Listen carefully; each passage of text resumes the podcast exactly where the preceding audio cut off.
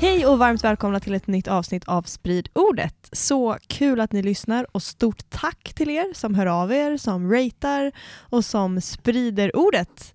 Vi är så tacksamma för er och utan er hade vi inte gjort det här för det hade varit helt onödigt om ingen lyssnade.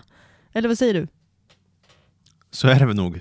Ungefär. Ja. Vi hade i och för sig lärt oss lite mer, så Ja. för vår del hade det inte varit onödigt. Ja. Men vi hade inte behövt köpa in dyr utrustning och sånt där. Nej, det, det har du rätt i. Ja. Så det är en bra investering. Tack Jesus för er. Vi är på avsnitt sex av eh, Guds rike, eller hur? Precis, vi kör en serie som heter Guds rike, vi försöker prata om det övergripande konceptet. Vad innebär det med det här riket, kungariket, som Bibeln pratar om? Och, eh, förra gången så lovade du att vi skulle nu utgå från Nya Testamentet och inte Gamla, så då ska vi se om du håller det här. Ja, jag ska hålla mitt ord. Jag ska hålla mitt ord. Så, man kan säga att vi har gått igenom lite olika faser. Vi pratade i något av avsnitten om en modell, hur man skulle kunna beskriva progressionen av riket i Bibelns berättelse av en teolog som heter Vaughan Roberts. Och han pratar om först det ursprungliga riket, alltså det i Eden. Sen det förlorade riket, det vill säga när det gick inte så bra i Eden. Det gick inte så bra, Eh, sen det utlovade riket, där de får ett löfte då, om ett rike. det som ska komma. Ja, och sen så det ofullbordade riket i och med Israel och också det här med, vad ska vi säga, den här storhetstiden i Salomos tid och Davids tid. Och sen förlorar de det igen och så kommer då det förutsagda riket, det profeterade riket. Mm. Som profeterna talar om och det är det vi har talat om senaste avsnitten. Och så kommer vi nu då till det närvarande riket kallar han det, the present kingdom, alltså riket som kommer i och med Jesus. För riket handlar om Jesus. Yes. Jesus är kungen i det här kungariket. Spoiler. Och så det vi ska prata om här är nu att kungen har kommit. Ja, det var det. Det var det. Tack, Tack för att ni har lyssnat på det här Ja. avsnittet. Men kungen kommer inte som vi tänkt oss, eller snarare som judarna tänkt sig. Han kommer inte med att alla profetier som vi pratat om senaste avsnitten uppfylls direkt. Eller på det sätt som de tänkt. Precis. Istället verkar det som om riket bryter fram lite steg för steg. Att fullheten inte kommer direkt. Mystiskt. Mystiskt ja. Så när man, när man lyssnar på den här episod, eh, episoden då ska man ha de här tidigare episoderna i bakhuvudet som vi gjort. Eh, så man har liksom Tanaks bild på det kommande riket. Gamla testamentets bild på det kommande riket. Så vi ska prata idag om hur visar Jesus att han är den kommande kungen i det kommande riket. Där har vi det. Det är det typ vi ska Mm. prata om idag. Spännande. Yes. Så han gör ju det på flera sätt då. Eh, och jag vill bara göra en parentes här att det är så kul att göra en sån här studie för att det bygger så mycket tro. Mm. Att bara läsa hebreiska bibelns skrifter, de här eh, som är skrivna hundratals år innan Jesus kom och sen se hur han uppfyller det. Och han inte gör det som folk tänkt sig, men ändå precis som skrifterna tänkt sig. Mm. Det är Ja, coolt. Ja, det är grymt. All right. så, så, så vi kommer till Nya Testamentet då. Där har vi den stora startpunkten Johannes döparen. En riktig tjomme alltså. En tjomme. Som ja. käkar eh, gräshoppor och går klädd i kamelhår? Ja. och hänger i öknen. Och han äter vildhonung också. Ja, standard profet. Precis. Märklig och Det är härlig. sån kost, gräshoppor och vildhonung, det fick jag på min svensexa innan jag skulle gifta mig med dig. Mhm, väldigt heligt. Men i alla fall, They knew you. eh, Johannes döparen, han då, det hade inte hörts en profetröst sedan Malaki. Alltså Malaki skrev typ 400 år innan Johannes. Just det, där har vi det här vakuumet mellan gamla och nya testamentet. Yes, som egentligen Daniel profeterat om då, så Mm. det var ju inte ett Så vakuum det var på ett sätt. vakuum. Nej. Ett förutsagt vakuum. Ja, men man hade ingen tydlig profetröst på den tiden. Nej. Och under alla de här åren har man bara väntat på det messianska hoppet. Man väntar på att riket ska komma, eller kungen ska komma. Får jag bara göra en liten Mm. eh, preach? Ja, kör. Alltså det var 400 år av tystnad. Mm. Och så sitter vi och blir så här... Eh, eh, vi, vi tycker att Gud är långsam på att svara när han inte har svarat på något vi har bett om på en dag. Typ. Mm. Och så bara, men 400 år. Verkligen. Keep up. Yes, yes. Tålamodet. Amen, amen. Han är kvar. Så är det. Han hör. Amen. Förlåt, så Johannes döparen, han kommer. Och han börjar dra människor till sig, men han pekar på någon annan som ska komma. Så jag, vi ska läsa det, för Johannes döparen är en otroligt viktig karaktär i Bibeln. Man hör sällan predikningar om honom, men han är väldigt viktig för Bibelns storyline. Och vi kommer märka att han är Jesus kommer säga om honom till och med att han är den största som är född av kvinnor. Ja, det är sjukt. Okej, vi kör i alla fall. Ma- hur börjar Markus evangeliet? Kapitel 1. Vi kör där. Här börjar evangeliet om Jesus Kristus, Guds son. Så står det skrivet hos profeten Jesaja. Se, jag sänder min budbärare framför mig och han ska bereda vägen för dig. En röst ropar i öknen, bana väg för Herren, gör stigarna raka för honom. Johannes döparen trädde fram i öknen och förkunnade omvändelsens dop till syndernas förlåtelse. Och hela Judeen och alla Jerusalems invånare kom ut till honom och bekände sina synder och döptes av honom i floden Jordan. Johannes var klädd i kamelhår och hade ett läderbälte om livet och han levde av gräshoppor och vildhonung. Mums. Han förkunnade Det stod inte i Bibeln. Mums stod inte där. Bra att du förtydligar. Han förkunnade, efter mig kommer den som är starkare än jag och jag är inte ens värd att böja mig ner och knyta upp hans sandalremmar. Jag döper er med vatten, men han ska döpa er i den helige ande. Okej, så här har vi det. Han kommer. Och han är profeten Jesajas uppfyllande. Att Jesaja har sagt att det ska komma någon som bereder vägen för Herren, Javé, Gud själv. Och det kommer vara en röst i öknen som ropar bana väg, gör stigarna raka för honom. Och då börjar han predika omvändelse, att vända om och visa det liksom att ni vill ändra ert sätt att leva på så att ni gör er heliga och avskilda inför kungens ankomst, eller Guds ankomst då. Så bara det är ju en häftig grej. Att eh, det, det som är profeterat om Jesus, det startar redan innan Jesus Ja. kommer igång. Och det är inte bara eh, Jesajas profetia om Johannes döparen utan Malaki har också talat om där. Så vi läser Malaki 3.1 där. Se, jag ska sända min budbärare och han ska bereda vägen för mig och den herre som ni söker ska plötsligt komma till sitt tempel, förbundets ängel som ni längtar efter. Se, han kommer, säger Herren Sebot. Och där det står förbundets ängel, det är ängel eh, både på hebreiska och grekiska betyder också budbärare. Mm. Så det kan bara stå förbundets budbärare som ni längtar efter. Mm.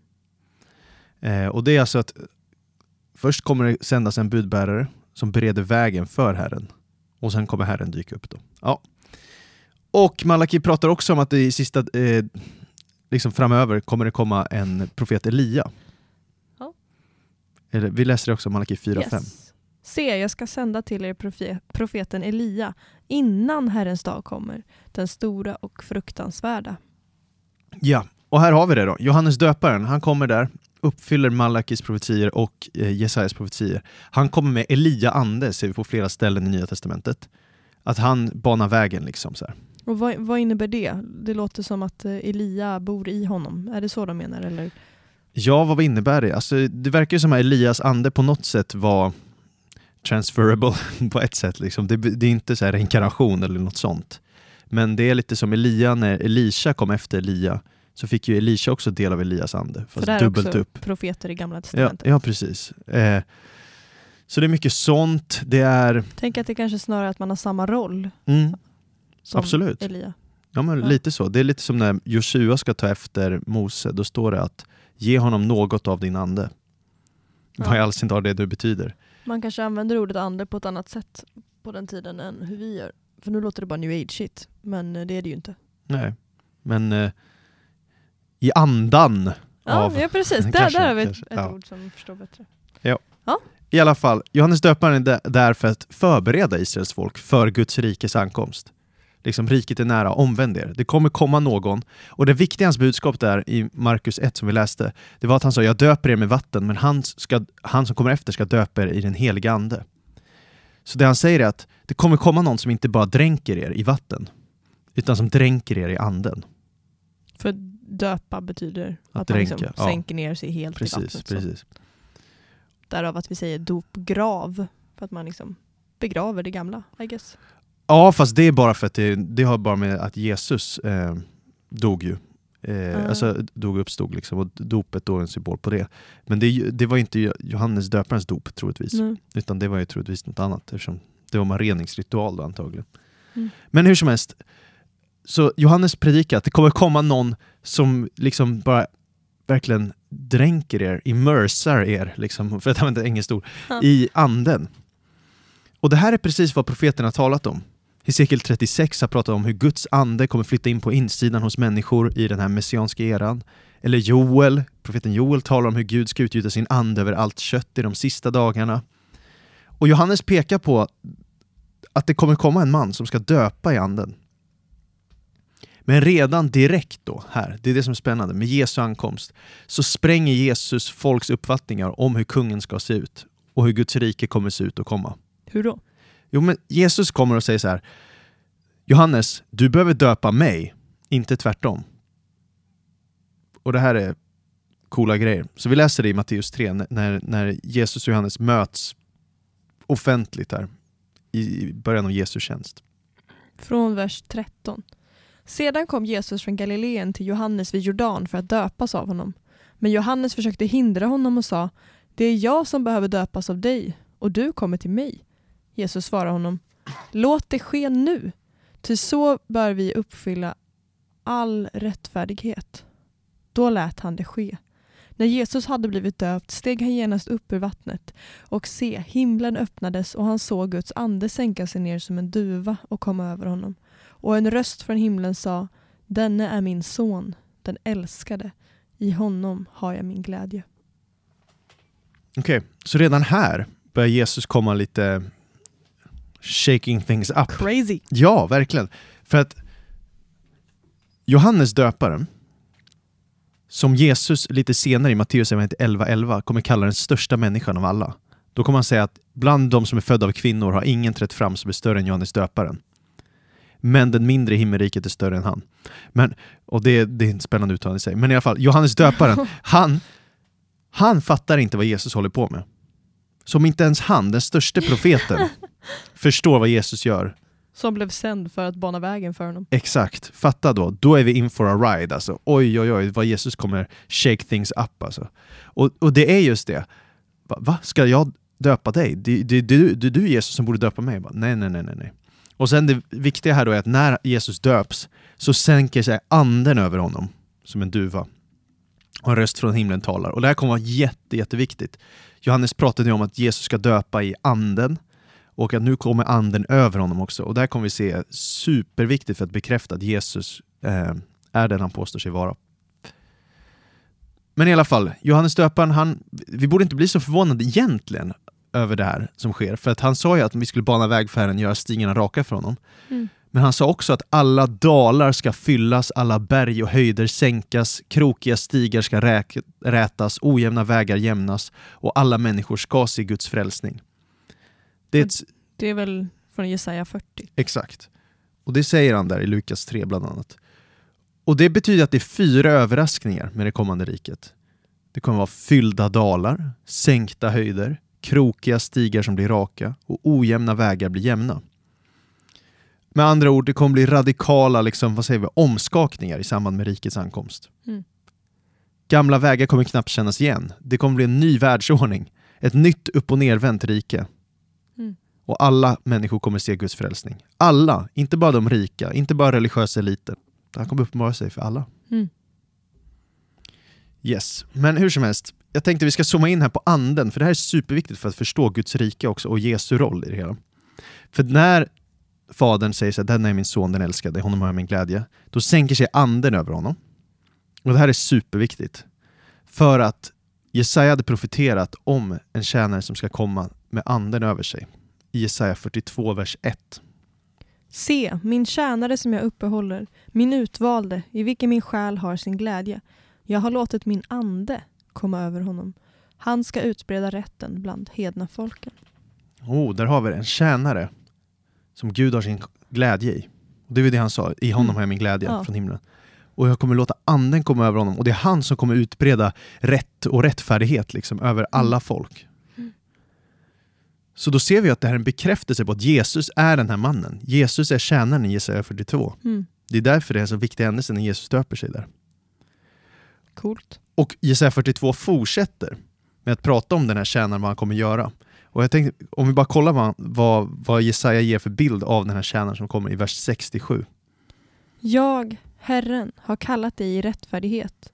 Jag ska hålla dig i handen. Jag ska bevara dig och göra dig till ett förbund för folket, till ett ljus för hedna folken, för att du ska öppna blinda ögon och föra fångar ut ur fängelset, ur fångenskapen, de som sitter i mörker.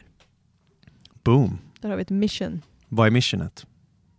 Kallat dig rätt till rättfärdighet. Nej, ja, där. Bevara dig, gör dig till ett förbund för folket, till ett ljus för hedna folken, öppna blinda ögon, föra fångar ut ur fängelset och ur fångenskapen de som sitter i mörker. Just det. Så han ska rädda dem som är i mörker, komma Mm. med frihet, komma med ett förbund. Och han Mm. kommer vara för hela världen, inte bara för judarna utan hela Nej. folken också. Och lite senare i Jesaja, några kapitel senare, vi pratar om det i många andra episoder, så pratas det om i Jesaja kapitel 52 och 53 också om en, den här tjänaren som kommer lida och dö, bära folkets sjukdomar och synder, ta på sig syndens straff så att folk kan få frid och förlåtelse. Han kommer bli misshandlad och dö för att sedan uppstå. Mm. Och allt det här då bekräftas genom att anden offentligt sänker sig ner över Jesus som en duva. Holy Spirit activate. Nej, nej. nej. Sorry, couldn't resist. Nej. Oj, oj, oj, oj. oj. Inte på det sättet. Inte så. Okej, Anyway, vi läser den här viktiga händelsen i Johannes evangeliet kapitel 1, 32-34 också. Jag ska hamra hem den här punkten lite. Johannes 1, 32-34. Johannes vittnade och sa, jag såg anden komma ner som en duva från himlen och bli kvar över honom. Jag kände honom inte. Men han som sände mig att döpa i vatten sa till mig, den som du ser anden komma ner och bli kvar över, han är den som döper i den helige ande. Och jag har sett det och jag har vittnat att han är Guds son. Okej, här har vi det. Oj, oj. Johannes, säger, Johannes döparen säger Yes, jag har sett nu anden komma ner och bli kvar över Jesus. Mm. Han är den som döper i den heliga ande. Alltså det är han som kommer göra så att folk får anden i sig, får nya hjärtan, får det här, alla de här löftena vi fått från tidigare profeter, från lagen och profeterna. Och det är han som är Guds son. Det är liksom så Jesu ministry öppnar upp med att det här är the dude, det här är mannen, kungen, som kommer fixa så att vi får nya hjärtan, för vi ny, ny ande. Mm. Det är som betoning på anden, han kommer med anden här. Sen förs han ut i öknen, Jesus, han vistas i öknen i 40 dagar, frestas av Satan och så här, sker lite grejer. Och sen efter det så står det så här i Markus kapitel 1, 14-15. Sedan Johannes hade blivit fängslad kom Jesus till Galileen och predikade Guds evangelium. Han sa, tiden är fullbordad och Guds rike är nu här. Omvänd er och tro evangelium. Så nu initieras något nytt. Guds rike. Guds rike. Och han säger Guds rike är nu här. Och det här ordet, uttrycket Guds rike det används inte i de första 39 böckerna av Bibeln, hebreiska bibeln. Nej. Men Jesus talar ofta om det i sin undervisning. Ju. Så det är liksom som en sammanfattning av det här profetiska hoppet. Ja. Je- Jesus vet att han har kommit för att uppfylla det han har talat om. Det är allt det här vi talat om i tidigare episoder. Och han säger också Guds rike är nu här, men grekiskan säger egentligen är nära. Ja, för det står det i, i min bibelöversättning tror jag, eller om det är ett annat evangelium. Guds rike är nu nära. Ja. Och det låter ju mer som något som går emot den och närmar sig. Ja, eller springer i kapp. Ja. Det är lite som en storm som håller på att bildas. Liksom, du hör åskan, du ser blixten, du känner doften av regn, men det har inte brutit ut än där du är. typ.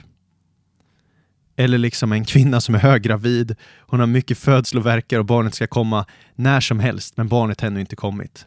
Det är lite den bilden. liksom. Mm. Very soon. Men Jesus säger samtidigt att tiden är fullbordad. Mm. Det betyder att för att något ska kunna fullbordas betyder att det pratats om det tidigare. Make sense? Mm. Ja. Och det är det vi står inför nu. Nu kommer Guds rike komma här då. Intressant. Men hur kommer Guds rike? Det kommer med Jesus. Det kommer inte bara som man kanske hade kun- kunnat tänka sig när man läste hebreiska bibeln, att det kommer bara genom Eh, ja, den här stenen som faller från himlen och bara krossar alla riken och Guds rike övertar jorden direkt. Utan det är något annat. Det här är genom Messias och genom hans ande. Och vi, vi kommer komma tillbaka till hur viktigt det är med anden för att betona liksom, Guds rikes ankomst. Och det finns fler episoder i, i evangelierna som betonar det här med anden, att den är över Jesus. Jag tänkte vi ska läsa det också. Det här är också precis när Jesus återvänder från öknen. Men då berättar Lukas om det här istället. Eh, I Lukas 4, om vi läser det. Från vers 14. I andens kraft vände Jesus tillbaka till Galileen och ryktet om honom gick ut i hela trakten däromkring. Han undervisade i deras synagogor och blev prisad av alla. Så kom han till Nasaret, där han hade vuxit upp. På sabbaten gick han till synagogan som han brukade. Han reste sig för att läsa ur skriften. Och man räckte honom profeten Jesajas bokrulle. När han öppnade den fann han det ställe där det står skrivet Herrens ande är över mig. Ty han har smort mig till att predika glädjens budskap för de fattiga. Han har sänt mig för att ropa ut frihet för de fångna och syn för de blinda, för att ge de betryckta frihet och predika ett nådens år från Herren. Sedan rullade han ihop bokrullen, räckte den till tjänaren och satte sig. Alla i synagogan hade sina ögon fästa på honom. Då började han tala till dem. Idag har detta skriftställe gått i uppfyllelse inför er som lyssnar. Återigen kommer Jesus här och säger att någonting har gått i uppfyllelse. Men vad var det han sa med anden? Han sa Herrens ande är över mig. Mm. Och han citerar Jesaja 61 där, för han har rullat upp bokrullen därifrån. Mm, han läser till. Och han säger då, jag är mannen med Guds ande, som kommer med glädjens budskap. Han, jag, han har smort mig med anden för att predika glädjens budskap. Och vad är glädjens budskap? Ett annat ord för glädjens budskap är ju evangelium. evangelium. Och han predikar evangeliet om riket. Glada nyheter. Ja, glada nyheter. Och vad består de här glada nyheterna av, av Guds rikes ankomst med? Frihet för de fångna, syn Syn. för de blinda, Nådens år. nådens år. Och det, det skulle vi kunna gå in på, men det är också nådens år, ett koncept av jubelår som finns i under det gamla förbundet så hade de något som heter jubelår där man alla fångar fick gå fria och skulder skrevs av. Hade man det. Nu, nu minns jag inte om det var sjunde år eller var femtionde år. Um, ja, i alla fall. Så det är att Jesus kommer med det också. Men det spännande är att det här det Jesus läser, det är inte bara, han stannar, han stannar vid ett komma för att han plockar upp den här bokrullen. Säger han så här, tjena tjena, jag är här, jag, jag kommer för att uppfylla allt det här. Men han missar. Men han läser inte hela citatet ur Jesaja 61. För i slutet så står det ju om en hämndens, eh, hämndens dag från Ja, vår Gud. Och Exakt. det läser han inte. För det, Det det var inte. tid för det. Ja. Eller hur? Och det är det som är så spännande, för att i Jesaja 61.2 så står det att han kommer för att predika ett nådens år från Herren och en hämndens dag från vår Gud. Men han stannar vid det där ochet. Han tar inte upp hämndens dag från vår Gud. Varför då? Varför då? För hämndens dag från vår Gud, det är ju också något alla väntar på. Det är också en del av hoppet. Att Gud ska utplåna ondskan helt, han ska hämnas på fienden, de som förtrycker. Men Jesus stannar. För det blir ju inte uppfyllt där och då. Jesus säger, det här har ju blivit uppfyllt nu bland er som hör på. Mm. Men hämndens dag blir inte uppfylld där och då. Därför läser han inte det. Nej. Och här har vi de rikets mysterium. Alltså det har anlänt, tiden för profeternas uppfyll, eller profetiornas uppfyllelse har kommit, men inte till fullo. För vissa saker får vi vänta på. Hämndens dag får vi vänta på. Mm. Det är mysteriet. Jag tänker bara när, när jag läste, man kunde riktigt känna hur liksom alla bara håller andan. Alltså så här, närvaron i rummet när han, eller Ja. vad det nu är, öppnar rummet, Ja. synagogan. Att eh, när han liksom läser ut, idag har detta upp, eh, uppfyllts, och så stod det ju att alla kept their eyes on him. Typ. Ja. Jag undrar om de då också funderade på varför läste han inte det sista? Mm. För att de kunde förmodligen allt. Ja, För precis. att eh, man gjorde typ det. Eller? Jo, men visst. Ehm, Jättespännande. Och Verkligen. han, han börjar ge dem då ett nytt sätt att läsa skriften på och inse att det kommer inte komma allt på en och samma gång som ni tänkt er. Men att anden är över honom är beviset på att han är den här kungen som är utlovad. mm. Vi såg det där i Jesaja 42, anden är över honom, tjänaren. Jesaja 61, anden är över honom för att predika glädjens budskap. Joel 2, Hesekiel 36 talar ju om att anden ska komma över Guds folk i den sista tiden. Och det innebär då att nu Jesus som döper i anden, Mm. han initierar sista tiden. Och vilket så här, när man ser i Nya Testamentet så pratar Hebreerbrevet 6 om så här att vi som tagit del av anden har tagit del av den kommande världens krafter. Så att anden är på något sätt framtiden som invaderar. Att anden är liksom eh, hur Gud förmedlar ri- Guds riket här och nu. Intressant. Innan det kommer, vad ska vi kalla det, i sin fullhet fysiskt. Mm. Så är anden sättet han förmedlar Guds rikets eh, realitet på. Och det är jättemånga texter i Nya Testamentet som pratar om hur viktig anden är för Jesu identitet. Mm. Det står liksom så här i första Timoteusbrevet 3.16 så står det att han som blev uppenbarad i köttet bevisad rättfärdig genom anden. Sedd av änglarna, predikad bland folken, trodd i världen, upptagen i härligheten. Mm. Eller så här Romarbrevet 1 pratar om att eh, Gud, Guds evangelium eh, innebär att Gud har utlovat genom sina profeter i de heliga skrifterna evangeliet om hans son som till sin mänskliga natur föddes av Davids släkt och som genom helighetens ande blev med kraft bevisad vara Guds son. Allt ifrån uppståndelsen från de döda, evangelium om Jesus Kristus vår Herre. Mm. Så liksom anden är superviktig för att visa att Jesus är den han påstår sig vara. They go together. Och det blir väldigt spännande sen när man börjar tänka på att du och jag har nu anden i oss. Coolt. Vad innebär det? Att vi representerar Jesus. Verkligen. Men det är ju mer än det, det är också att framtidens närvaro bor i oss här och nu. Det är stort. Det är jättestort. Det är jättestort. Nästan lite så här bävan. Ja, men verkligen, Mäktigt. verkligen. Sen är det såklart att det är även flera andra sätt Jesus visar att han är liksom den här utlovade kungen som kommer med riket. Han visar ju det framförallt med sin auktoritet. Han har ju auktoritet att driva ut onda andar. Mm. Det står i Matteus 12 så här, om det är med Guds ande jag driver ut de onda andarna, då har Guds rike kommit till er. Och han drev ut många onda andar. Det gjorde han. Genom anden. Och han helade asmycket. Yes. Alltså man läser bara vad Jesus gör. Han typ Mm. bara går runt och kastar ut demoner och helar folk. Ja, ja. Fett mycket. Och det är ju ett uppfyllande av löftena om den här messianska eran. För att till exempel Jesaja 35 pratar ju om det att eh, liksom den framtida eran, då kommer det vara hur de lama går, de stumma tal, eh, talar, de döva hör och så vidare. Sen har Jesus auktoritet över stormen.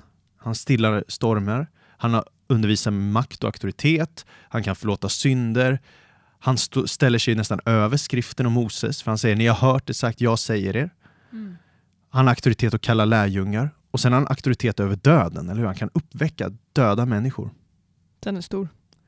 Så att alltså Jesu ministeri är med auktoritet och han visar genom sitt liv att han har Gud i ryggen. Mm. Att han är Messias, kungen vi väntat på, Gud i köttet.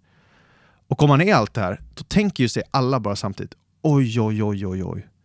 Nu kommer vi få se allt vi drömt om och läst om i hebreiska bibeln. Mm. I lagen och profeterna. Men Men. det blir inte så någonting.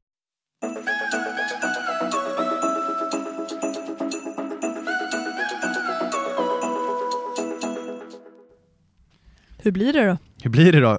Jag tänkte spara det lite så här till, då. till nästa episod, för då tänkte jag att vi pratar om Jesu liknelse, när han förklarar riket lite mer.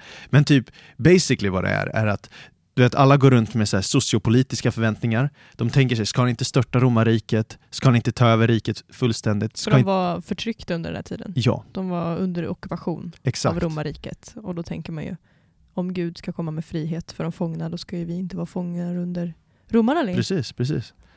Men, Men, till exempel i Lukas 17, då frågar fariséerna honom, när ska Guds rike komma? Då säger Jesus, nej men Guds rike kommer inte så att man kan se det med ögonen. nej. Och bara det är ju en, det har vi ju pratat om tidigare, men det här konceptet av att man kan ju bli lite lurad av ordet rike. Ja. Att man tänker ju att det är en plats man ser och allting är liksom, ja, man ser allting. Och sen så har vi då den här motsägelsefulla already here but not yet. Alltså att det, det är här men vi ser det inte helt men vi Ja. ser glimtar av det. Ja, Och det är inte, man åker, tar inte färjan dit liksom. ja. Exakt, exakt.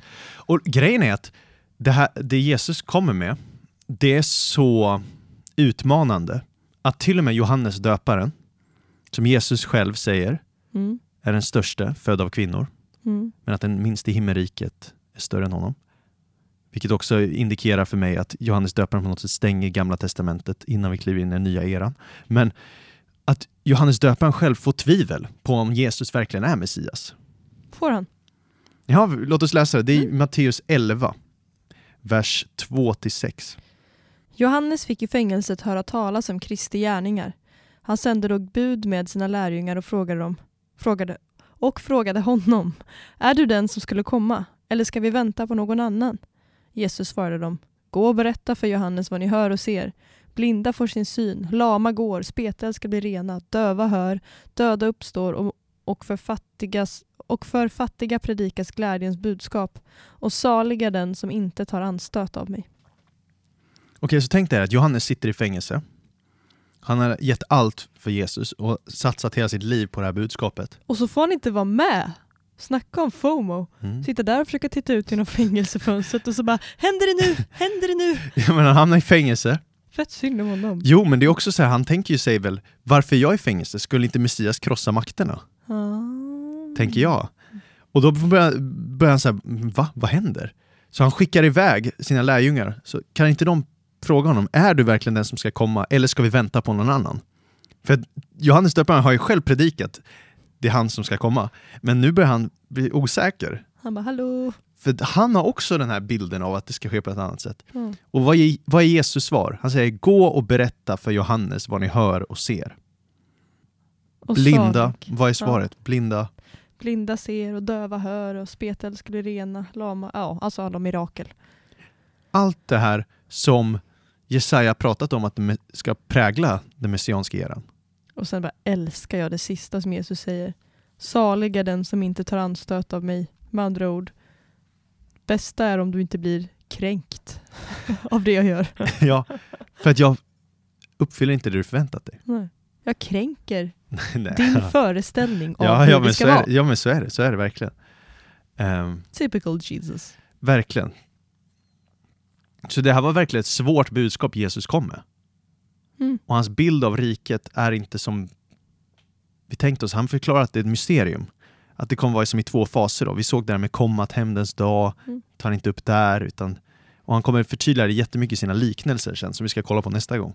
Men jag tänker att det här ger mig väldigt mycket tro att det är så här. Mm. För att jag tänker att om jag hade velat hitta på en fake-religion då hade jag gjort precis så som alla verkligen vill. Mm. Då hade jag uppfyllt det precis så som alla förväntar sig för att alla ska förstå att jag är Messias. Yes. Men det här är ingen fake-religion. Nej, Ja, jag, jag får tro av att det är så här. verkligen. Jag med, jag med. Och det blir så uppenbart också att man får ännu mer tro när man ser hur mycket Jesus uppfyller. Mm. av allt. Och sen som med sina ord förklarar han om det här mysteriet också. Och han visar ju liksom också verkligen att han är kungen. I, dels vi pratar om auktoriteten och all anden och allt det här. Men han visar ju också så här på något sätt att han är den sanna människan. Som de har väntat på. För han föds som en baby, han sover, han gråter, han blir bebis. trött, han dör. Han är från Adam. Men till skillnad från Adam så övervinner han frestelsen. Mm. Och sen så är han som en sann Israel. Eller hur? Han, för Jesus kallas ut ur Egypten, frestas i öknen, precis som Israels folk. Han, kom, han går igenom vatten, precis som Israels folk. Han kallar sina första lärjungar tolv stycken, precis som det var tolv stammar. Mm. Och han visar att han är ett nytt Israel på något sätt. Och så påskberättelsen är ju en repris på Israels berättelse. I påsk så blir ju de räddade ur, eh, ur Egypten. Liksom. Jesus kommer här och, och berättar att jag, hej guys, liksom, jag har räddat er nu från slaveriet, andliga slaveriet. Och sen är det också att efter att israeliterna blev räddade från påsk, Mm. eller från Från påsk, påsken. Från Egypten, från Egypten genom påsklammet så kommer de sen på en annan judisk högtid, Shavuot, eh, får de lagen i Andra Mosebok 19. I samband med Nya Testamentet så får de på Shavuot anden från himlen. Det är då pingstdagen. Det är, ja, det är pingst. Det är pingst. Mm. Och då faller anden över dem. Boom.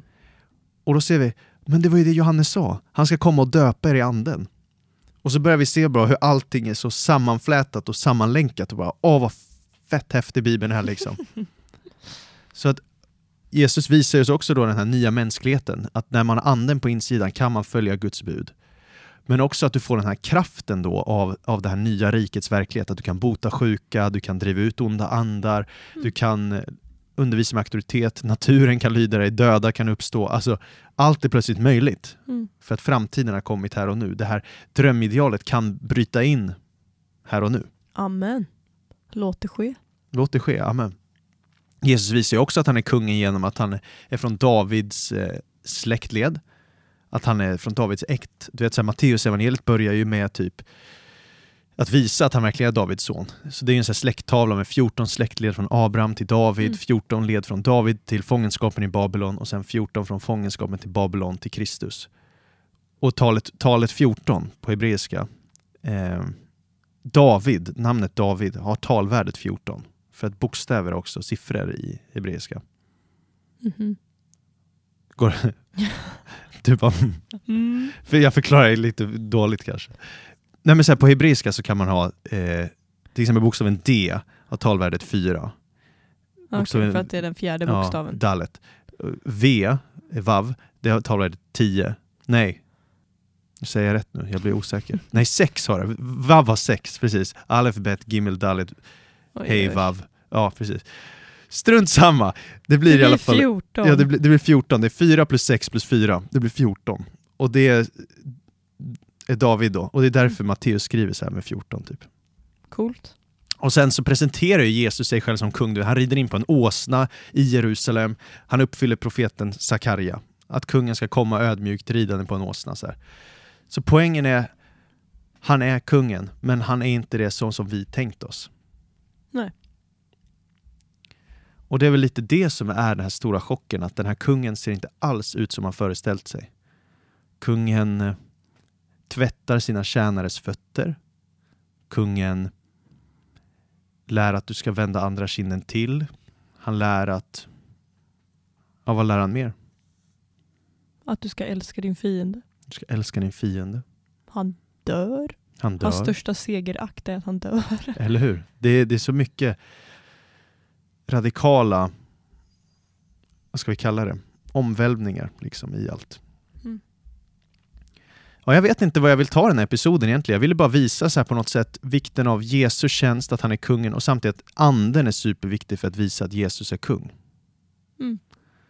Vad tänk, eh, tänker du när jag berättar det här? Typ, känner du så här, ah, men det här har jag vetat hela tiden, no big news, eller tycker du så här att det kommer Nej, nytt ljus? alltså jag, det här med att anden och Jesus, jag tycker att man, man delar ofta upp det på något vis. Och det är ju uppdelat, alltså det är ju en treenighet. Mm. Men eh, det får, kommer ett nytt ljus när man eh, läser det utifrån det här perspektivet. Att det är anden, vad sa du, anden behöver bekräfta till Jesus, eller vad, hur skulle du vilja förklara det? Ja, anden blir beviset på att Jesus Beviset. är Messias. Ja. ja, nej jag har aldrig tänkt på det. Nej. Jag tycker det är omvälvande för att gå på temat av Guds rike. Ja. Upp och ner. Ja, det är häftigt. Nej men det är lite så. Och, alltså, ett bibelord jag ofta sen när jag bara läst på mer, eller försökt studera Guds rike mer och mer, det kommer tillbaka till Hebreerbrevet 6. Där det står så här i eh, vers 4, Hebreerbrevet 6, så står det att eh, de som tagit emot ljuset, smakat den himmelska gåvan, fått del av den helige ande, smakat det goda gudsordet och den kommande världens krafter. Det är alltså en beskrivning av det här vi har fått i Jesus. Mm. Det är att vi har fått ljuset, vi har fått gåvan från ovan, vi har tagit del av anden och kommande världens krafter. Det blir som att anden är sättet Gud förmedlar sin välsignelse genom. Mm. Och det är genom anden riket manifesteras för oss här och nu. Det är därför människor när de blir botade idag blir botade genom anden eller Alltså anden är superviktig. Det är anden som gör att människor kan tro på Jesus. Mm. För det är anden som öppnar upp människors hjärtan för att den ska kunna tro på honom. Och det här är ett speciellt rike, för man måste födas in i riket. Medlemskap genom födsel. Och du behöver bli, alltså född på nytt behöver du bli Mm. för att komma in i det här. För du behöver vara en del av Guds familj. Mm. Det är en exklusiv klubb. Som ironiskt sett alla kan komma in i, men man måste komma in i genom att födas in i det. Ja. Ja, jag vet inte. Vad tänker du? Nej men jag tänker bara på jag grunnar lite här på det här med att anden är så viktig i Guds rike. Eh, och då kommer jag tänka på Romarbrevet 14 och 17. Nu, nu bara plockar jag det här ur, ett, Ja, eh. Ur en kontext så att nu hamnar om, handlar det om mat och dryck men det får vi ta en annan gång. Men ty Guds rike består inte i mat och dryck utan i rättfärdighet och frid och glädje i den heliga ande. Mm. Och där har vi ju helig ande också. Det är inte bara rättfärdighet, frid och glädje. Utan av någon anledning så är det rättfärdighet, frid och glädje i den heliga ande. Ehm, ja, det, det kommer jag att tänka på.